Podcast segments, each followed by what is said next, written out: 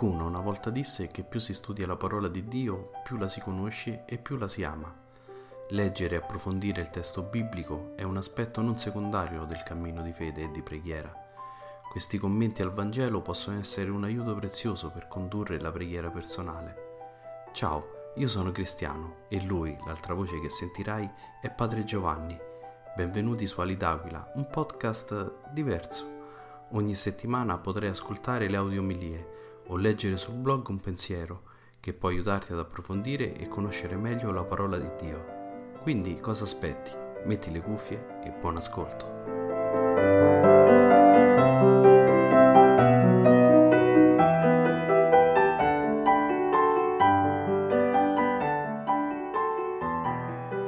Il Signore sia con voi.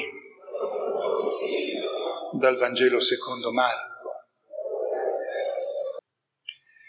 In quel tempo Gesù diceva alla folla, così è il regno di Dio, come un uomo che getta il seme sul terreno, dorma o vegli, di notte o di giorno, il seme germoglia e cresce, come egli stesso non lo sa. Il terreno produce spontaneamente prima lo stelo, poi la spiga, poi il chicco pieno nella spiga e quando il frutto è maturo, subito egli manda la falce, perché è arrivata la mietitura.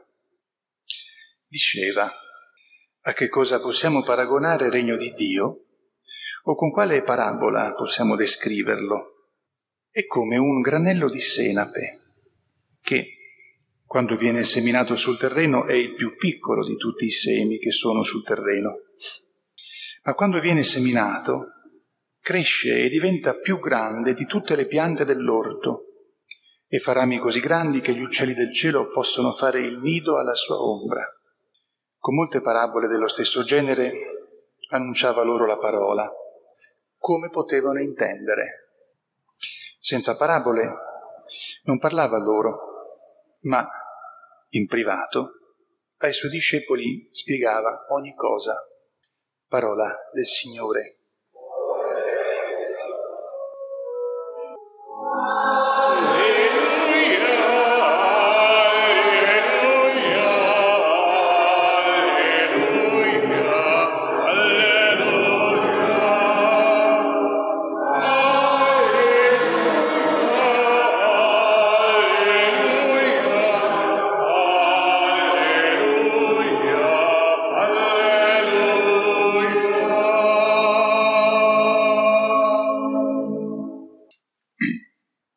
Sia lodato Gesù Cristo. Non ha bisogno di tante eh, parole la spiegazione del perché abbiamo messo qui la statua di Sant'Antonio. Oggi per tutta la Chiesa occidentale è una festa grande, Sant'Antonio.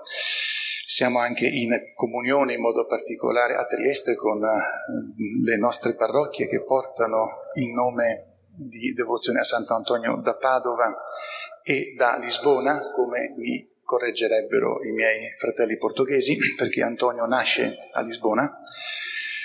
E poi oggi saremo anche in eh, comunione, e, um, alla fine della messa in modo particolare, con il santuario di Montegrisa, cioè con, con Fatima. La nostra chiesa ha un legame con Fatima particolare, che è quella bellissima statua, peraltro veramente molto rara, ed è veramente bella, che è la statua dedicata al cuore immacolato di Maria e oggi è la, eh, la, ricorrenza della seconda apparizione a Fatima della Madonna. Era la festa grande per il Portogallo Sant'Antonio e in quel giorno la Madonna per la seconda volta apparve ai tre eh, bambini che dopo la funzione solenne eh, scapparono alla cova da Iria e non parteciparono alle, ai festeggiamenti perché c'era l'appuntamento alla cova da Iria con la con la Madonna che poi apparve per la seconda volta. E oh, tra l'altro portate gli auguri a tutti coloro che si chiamano Antonio o Antonia, quindi anche almeno per metà al nostro organista che si chiama Gian Antonio, quindi poi lo stesso mese farà anche l'altra parte dell'onomastico che si chiama uh, Giovanni eh, Battista, quindi insomma, è un mese solenne per lui, anche comunque per noi. A parte questi annunci, veniamo a dire qualcosa di, per la omelia e mi collego all'ultima frase della seconda lettura. Come dicevo ieri sera, eh, se ci ricordiamo di questo nella vita, io per primo siamo a posto. E cioè tutti dobbiamo comparire davanti al Tribunale di Cristo per ricevere ciascuno la ricompensa delle opere compiute quando eravamo nel, nel corpo, cioè nella vita temporanea e temporale. Il corpo l'avremo anche di là, ma qui intende San Paolo è la vita che finisce. Sia le opere compiute sia in bene che in male, dunque riceveremo, compariremo davanti al Tribunale di Cristo per ricevere la ricompensa frase piuttosto dura, incisiva. Io mi collego da questa frase a una espressione che ho pregato a nome vostro eh, all'inizio della messa. Soccorreci sempre con la tua grazia, perché fedeli ai tuoi comandamenti possiamo piacerti nelle intenzioni e nelle opere. Mi soffermo su questo. Parlo prima per me e poi naturalmente anche per voi. Dunque, dove si gioca la nostra santità o la nostra banalità o addirittura la nostra cattiveria? Nelle intenzioni. Sta tutta lì. Come Gesù ci ricordava, i problemi quelli che vengono, il, il, male che fa male per la cattiveria o per la disattenzione, non vengono dal corpo, non vengono da fuori, vengono da dentro. Si tratterebbe dunque di curare le intenzioni, perché poi dalle intenzioni vengono le opere. A volte è le opere si vede chiaramente che vengono da uno che ha la testa distratta per aria, completamente, diciamo, dissociata. Perché? perché le intenzioni sono così. Allora, la cura delle intenzioni è quello che, che ci salva o è quello che ci fa diventare cattivi. E le intenzioni, eh, beh, tanto dipendono purtroppo, e purtroppo perché questo toglie un po' la libertà, ecco perché dico purtroppo, dipendono anche molto dall'educazione ricevuta. Ma le, eh, le, intenzioni che io coltivo oggi, che metto in atto oggi, comunque vengono da molto lontano, vengono da una specie di sottofondo che io ho, che mi sono costruito, Gesù direbbe dal tesoro che c'è nel tuo cuore, e lì mi gioco in pratica tutto. La grandezza della nostra dignità sta nel fatto che io le intenzioni posso sempre migliorarle, cambiarle in bene. Il pericolo qual è? Che posso anche fare l'opposto. Posso essere stato educato bene, a un certo punto, per una serie di motivi, incomincio a fare una sorta di involuzione, di inversione, le intenzioni che poi sfociano nelle opere. Dunque, curare le intenzioni.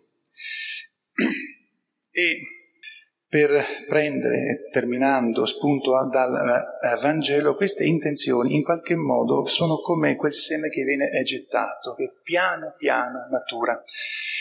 Eh, si tratta di chiedere al Signore una grande sapienza, che è una grande anche capacità di concentrazione, fatta con molta semplicità, non come uno che deve corrucciarsi sempre, andando anche magari a crearsi situazioni di scrupoli eccessivi.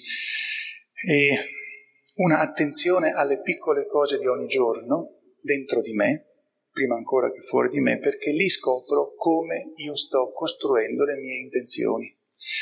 Questa delicatezza di cui abbiamo bisogno verso noi stessi, per poi averla verso gli altri, ci permette di vigilare sulle intenzioni e sul renderle sempre più buone, sempre meno banali o addirittura cattive e quindi distruttive. A Maria Santissima, che spicca tra tutti perché ebbe intenzioni sempre limpide, pulite, profonde, sante, e quindi e le sue opere furono sempre totalmente in sintonia con le sue intenzioni, a lei chiediamo che ci aiuti in questo cammino di sapienza, preoccuparci, curarci delle intenzioni che costruiamo nel nostro cuore, in modo che anche le opere poi saranno, come dire, abbastanza tranquille, abbast- eh, scaturiranno tranquille come l'acqua dalla sorgente e saranno opere di edificazione sia per noi che per chi ci sta eh, vicino. Sia lodato Gesù Cristo.